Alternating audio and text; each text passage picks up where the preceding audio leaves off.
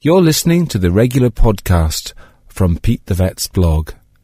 This was first broadcast on East Coast FM. Yes, he is here, Pete Wedderburn Vet, and uh, Pete is from Bray Vet on Old Connaught in Bray. You're very welcome, Pete. Thanks Good for morning, coming Declan. in to us.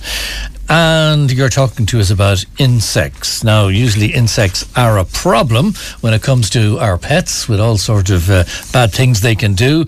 But this time, maybe the pets are going to get their um, own back on the old insects, is it? And eat them. So tell us the story. Yeah, well, it, um, it just this this bag of food just arrived at our clinic this morning, and it's a sample that's been sent out to me by a company called Yora, Y O R A, and they've just launched an insect-based dog food on the market now.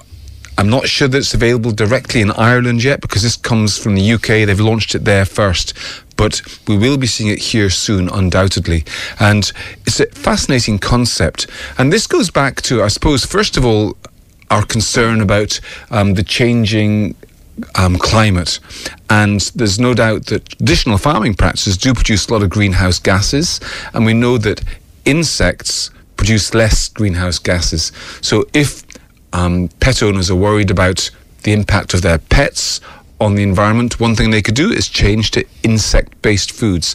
As well as that, when it comes to animal welfare issues, um, we know that you can make um, dogs put them onto a vegetarian type diet, but it's simpler to put them onto an insect based diet. And indeed, cats can go onto an insect based diet and have all of their nutritional needs kept, met rather. So, um, you know, so there's a number of reasons why people might want an insect based pet food. Um, and the interesting thing about it is that apparently it tastes quite nice. And I'll tell you how I know that. You've put it to the test. Uh, One of our vet nurses, Hannah, and good on you, Hannah, she has no qualms about tasting dried pet food. And she'll happily take any one of the bags of pet food that we'll have and take a couple of nuggets, pop them into her mouth and crunch them up and go, hmm, yes, that's a good one. I, I can't do that, Declan. I've tried to eat pet food and I'll lift it to my mouth and something just stops me from doing it. I just can't put it in my mouth and crunch it.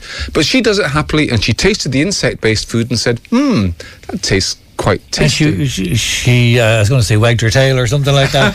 but I'm sorry, Hannah, that was only a joke that crossed my mind or something like that.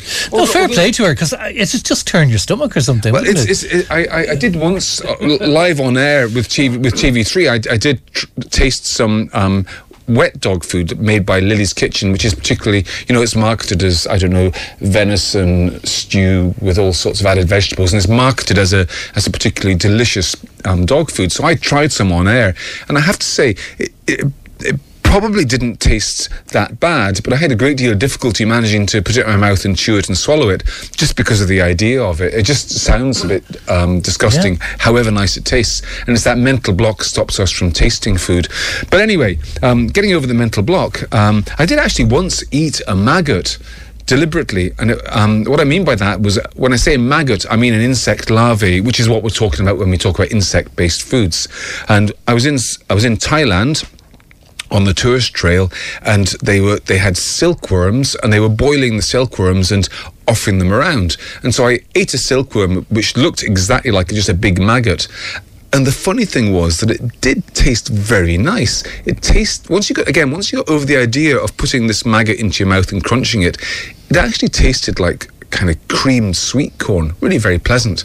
So they say that insect-based pet foods are very palatable to animals. They do like the taste of them.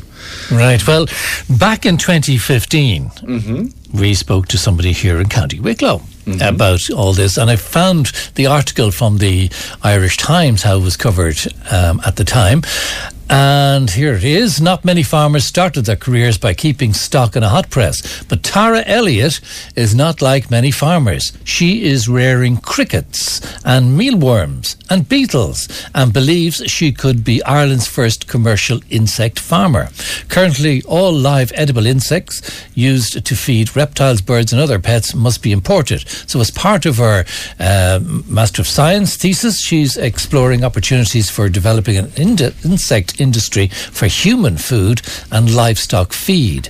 She's on a one woman mission to get Ireland eating insects.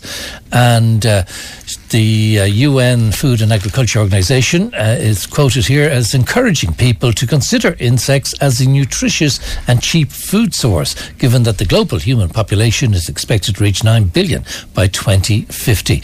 And Tara is from Blessington in County Wicklow. So we haven't checked in with her since 2015. I wonder if she's still going strong or she's gone on to take on the world, but she might be worth catching up with. It would be interesting to find out. Clearly, what she's doing is she's, produ- she's producing whole insects.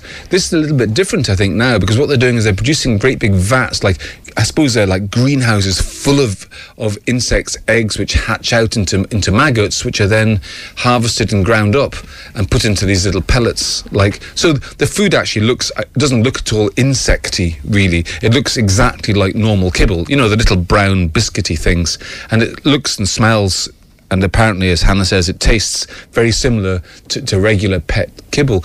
Another interesting aspect of this, by the way, is that some dogs get allergies to pet food, and the allergy is to a particular protein in the pet food. So in the past, we've, we've tried to, to, to tackle that by using um, unusual proteins, like um, giving dogs kibble that's made from venison, perhaps, or from um, uh, perhaps from mutton, from sort of proteins that aren't in most dog foods. But a, a new way of doing it would be to use insect based kibble for food allergy because there's no way a dog could ever be allergic to insect protein because they would never have eaten insect protein in order to be allergic to something, you have to have experienced it in the past, you see. So it's likely that insect based foods will become part of the vet's armory in tackling itchy dogs. So you might put a dog on a trial of insect based food in order to see if their itchy skin is caused by a food allergy. Yeah, do dogs need meat? We'll probably get texts and things, and people say dogs actually need meat. You know that sort of way. Um, no, dogs don't need meat all of their needs can be met from vegetable based um, ingredients. They do need a balanced diet, by the way. You have to make sure that whatever you give them has been um, nutritionally assessed to make sure it's the right combination of carbohydrate, protein, fats.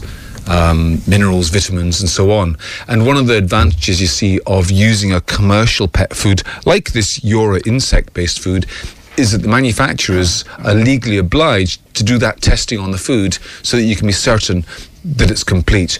Like you couldn't just start feeding your dog a load of old maggots every day and think that it's going to have a proper diet. You know, it has to be done in a very balanced way. And so, um, commercial pet food is legally obliged to, to, to make sure that, that it is properly nutritionally balanced. Yes. So dogs don't need to eat meat. They just need to have nutrients that that are balanced. Cats, in contrast, absolutely do need to eat meat um, because there's, there's some particular nutrients, some vitamins, um, and essential fatty acids that they can only get from from meat-based products. You can manufacture those now in the laboratory, um, but you have to be very, very scientific about doing that. And it's there are vegan um, cat foods out there, but it's still quite controversial because if a cat is is, is fed uh, a diet that's free of meat, they can end up being extremely ill. They can even die as a consequence because they need these nutrients so much. All right, okay.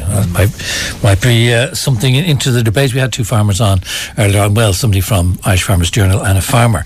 We're talking about the Lancet report and all that sort of mm, stuff. Of course, yeah. Yeah, so how so, did you take it now as a vet? And uh, given what you're saying about cats actually need to eat other animals? Yeah, well, I mean, I, I, I think people tend to take these things to extremes. I think the general message is that we should all be eating a bit less meat. Uh, and that's the human side of it. The animal side of it, in actual fact, pet food, I think, generally is quite environmentally sound to the extent that it's usually made from the byproducts of the, the meat industry. So, um, you know, they they use the, the, the, bits of animals that we humans don't like to eat, and the animals are quite happily uh, munch them up. So, um, it's not like there's loads and loads of animals that are killed specially to make pet food. It's more that um, the pet food manufacturers go to the uh, abattoirs and say, "Well, what have you got left that you don't want?" And we'll use that to put it into pet right. food. Okay. So, so, so, in that way, pet food is ecologically sound compared to many other types of food. Mm. By the way, Declan, would you like one of these kibbles? Look, look quite tasty. Thank you. Do you want one? No, I'll, I'll leave it to Hannah. uh, thanks, uh, Pete. Um, how Tara Elliott is getting on? We're trying to look up. Uh, do we have a number for Tara? Hmm. I wonder if she's still in business in Blessington. Tara, Are you still making the insects there or harvesting them or whatever in Blessington? How's it all going? And if we do find her, I'll give you a shout. Uh, all right. But uh, Hannah is ready to tuck in anyway tonight to her meal, is she? I think she's got her, her Friday night dinner sorted now, yes. yeah, very good. All right, Pete, thanks very much indeed. Thanks for dropping in.